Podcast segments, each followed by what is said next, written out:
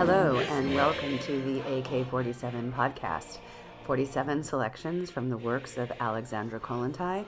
My name is Kristen Ghodsee, and today I'm going to be reading part four of Alexandra Kollontai's The Autobiography of a Sexually Emancipated Communist Woman. And this is the part of her memoir where she is talking about the time that she spent in political exile and all of the different contacts that she had while she was in Western Europe after leaving Russia because she would have been arrested had she stayed. And so she ends up going to Western Europe and meeting a lot of really important people in West European socialist parties and becoming quite an activist. Uh, all the way up until the outbreak of World War I, and then she becomes even more prominent. For me, the years of political emigration were hectic, quite stirring years. I traveled as a party orator from country to country. In 1911, in Paris, I organized the housewives' strike against the high cost of living. In 1912, I worked in Belgium, setting the groundwork for the miners' strike. And in the same year, the party dispatched me to the left oriented Socialist Youth Association of Sweden in order to strengthen the party's anti militaristic tendencies. Several years earlier, I fought in the ranks of the British Socialist Party against the English suffragettes for the strengthening of the still fledgling socialist working women's movement. In 1913, I was again in England. This time, I was there in order to take an active part in a protest action against the famous Beilis trial, which had been instigated by the anti Semites in Russia. In the spring of the same year, the left wing of the Swedish Social Democratic Party invited me to Sweden. These were truly hectic years marked by the most varied types of militant activity. Notwithstanding, my Russian comrades also laid claim to my energies and appointed me delegate to the Socialist Party and Trade Union Congress. Thus, with the help of Karl Liebknecht, I also sparked an activity in Germany on behalf of the deported socialist members of the Duma. In 1911, I was called to the Russian Party School in Bologna, where I delivered a series of lectures. The present Russian Minister of Education in Soviet Russia, A. Lunacharsky, Maxim Gorky, as well as the famous Russian economist and philosopher A. Bogdanov, were the founders of this party school. And Trotsky delivered lectures at the school at the same time that I was there. The present Soviet Russian Minister of Foreign Affairs, G. Chicherin, who at the time worked as Secretary of Relief for Political Refugees, oftentimes called upon me to hold public lectures on the most disparate cultural problems of Russian life in order to help fill the relief agency's almost empty kitty. At his behest, I traveled all over Europe, but Berlin was my fixed abode. I felt at home in Germany, and I have always greatly appreciated the condition there, so ideally suited for scientific work. But I was not allowed to give speeches in Prussia. On the contrary, I had to keep as quiet as possible to avoid expulsion by the Prussian police. Then the World War broke out, and once again I arrived at a new turning point in my life. The next section in the essay is actually a section that had been cut by the centers, censors because here Alexandra Kollontai talks a little bit about her love life, which apparently they found inappropriate for a autobiography of a, you know, Bolshevik ambassadress. So she says, but before I talk about this important period of my intellectual existence, I still want to say a few words about my personal life. The question rises whether, in the middle of all these manifold, exciting labors and party assignments, I could still find time for intimate experiences, for the pangs and joys of love. Unfortunately, yes. I say unfortunately because ordinarily these experiences entailed all too many cares, disappointments, and pain and because all too many energies were pointlessly consumed through them. Yet the longing to be understood by a man down to the deepest, most secret recesses of one's soul, to be recognized by him as a striving human being, repeatedly decided matters. And repeatedly disappointment ensued all too swiftly, since the friend saw in me only the feminine element which he tried to mold into a willing sounding board to his own ego. So repeatedly, the moment inevitably arrived in which I had to shake off the chains of community with an aching heart, but with a sovereign and uninfluenced will. Then I was alone again. But the greater the demands life made upon me, the more the responsible work waiting to be tackled, the greater grew the longing to be enveloped by love, warmth, and understanding. All the easier, consequently, began the old story of disappointment in love, the old story of Titania in A Midsummer Night's Dream.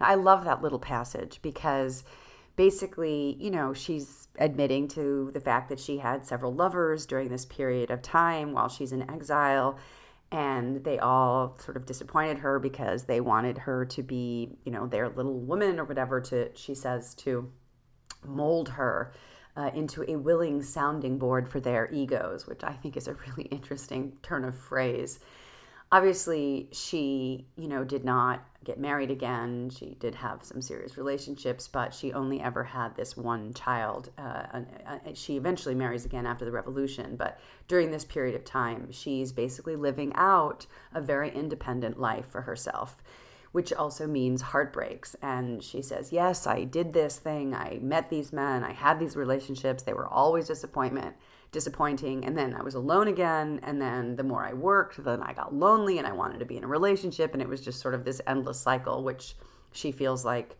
in some ways she wasted a lot of her energy on these romances.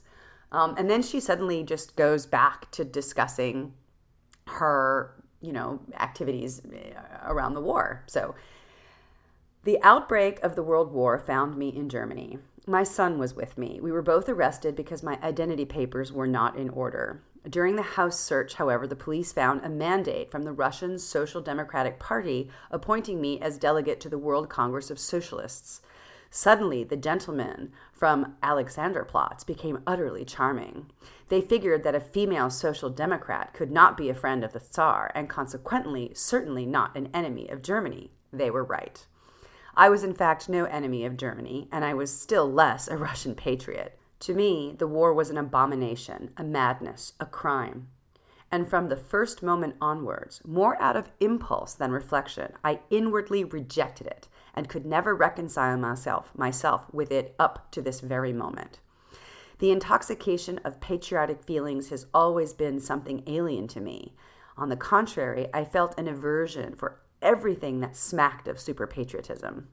I found no understanding for my anti patriotic attitude among my own Russian party comrades who also lived in Germany. Only Karl Liebknecht and his wife, Sophie Liebknecht, and a few other German party comrades like myself espoused the same standpoint and, like myself, considered it a socialist duty to struggle against the war. Strange to say, I was present in the Reichstag on August 4th, the day the war budget was being voted on. The collapse of the German Socialist Party struck me as a calamity without parallel. I felt utterly alone and found comfort only in the company of the Liebknechts. Now, of course, for those of you who don't know, what she's talking about is the fact that the German Socialist Party, which was democratically elected, to the Reichstag voted war credits to the Kaiser, uh, you know, when World War One broke out. So they went from being socialists to German nationalists very quickly, and this was a very calamitous moment for Kollontai, who believed in socialist and communist internationalism. With the help of some party friends, I was able to leave Germany with my son in August of 1914 and emigrate to the Scandinavian peninsula. I left Germany not because I had felt the slightest manifestation of unfriendliness towards me, but only for the reason that without a sphere of activity I would have been forced to live in idleness in that country. I was impatient to take up the struggle against the war. After arriving on Sweden's neutral soil, I immediately began the work against the war and for the international solidarity of the world working class. An appeal to working women made its way along illegal channels to Russia and to different other countries. In Sweden, I wrote and spoke against the war. I spoke at public meetings, most of which had been called by the left leaning, world famous Swedish party leaders Zeth Höglund and Fredrik Ström. I found in them the pure echo of my ideas and feelings, and we joined forces in a common task for the victory of internationalism and against the war hysteria. It was only later that I learned of the attitude which the leading minds of the Russian party had taken toward the war. When the news finally reached us by way of Paris and Switzerland, it was for us a day of ineffable joy. We received assurances that both Trotsky and Lenin, although they belonged to different factions of the party, had militantly risen up against the war. Thus, I was no longer isolated. A new grouping was proposed in the party the Internationalists and the Social Patriots. A party periodical was also founded in Paris. In the middle of my zealous activities, however, I was arrested by the Swedish authorities and brought to the Kungsholm prison. The worst moment during this arrest was born of my concern over the identity papers of a good friend and party comrade, Alexander Shlapnikov, who had just arrived illegally in Sweden from Russia, which I had taken over for safekeeping. Under the eyes of the police, I managed to hide them under my blouse and somehow make them disappear. Later, I was transferred from the Kungsholm prison to the prison in Malmö and then banished to Denmark. As far as I know, I was one of the first of the European socialists to be jailed because of my anti war propaganda. In Denmark, I continued my work, but with greater prudence. Nevertheless, the Danish police did not leave me in peace nor did the Danish Social Democrats exhibit friendliness for the internationalists. In February of 1915, I emigrated to Norway, where, together with Alexander Shlapnikov, we served as a link between Switzerland, the place of residence of Lenin and of the Central Committee, and Russia. We had full contact with the Norwegian socialists. On March 8th of the same year, I tried to organize an international working women's demonstration against the war in Christiania, now Oslo, but the representatives from the belligerent countries did not show up. That was the time when the decisive rupture in social democracy was being prepared, since the patriotically minded socialists could not go along with the internationalists. Since the Bolsheviks were those who most consistently fought social patriotism, in June of 1915, I officially joined the Bolsheviks and entered into a lively correspondence with Lenin.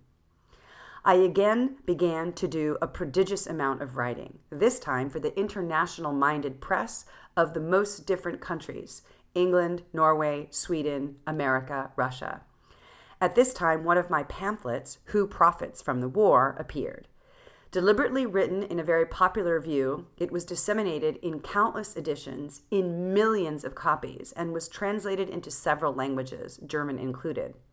So long as the war continued, the problem of women's liberation obviously had to recede into the background, since my only concern, my highest aim, was to fight against the war and call a new Workers' International into being.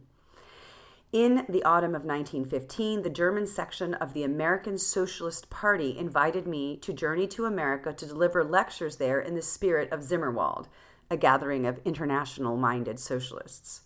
I was immediately ready to cross the ocean for this purpose, despite the fact that my friends determinedly advised me against it. They were all deeply worried about me because the journey had become very hazardous as a result of submarine warfare.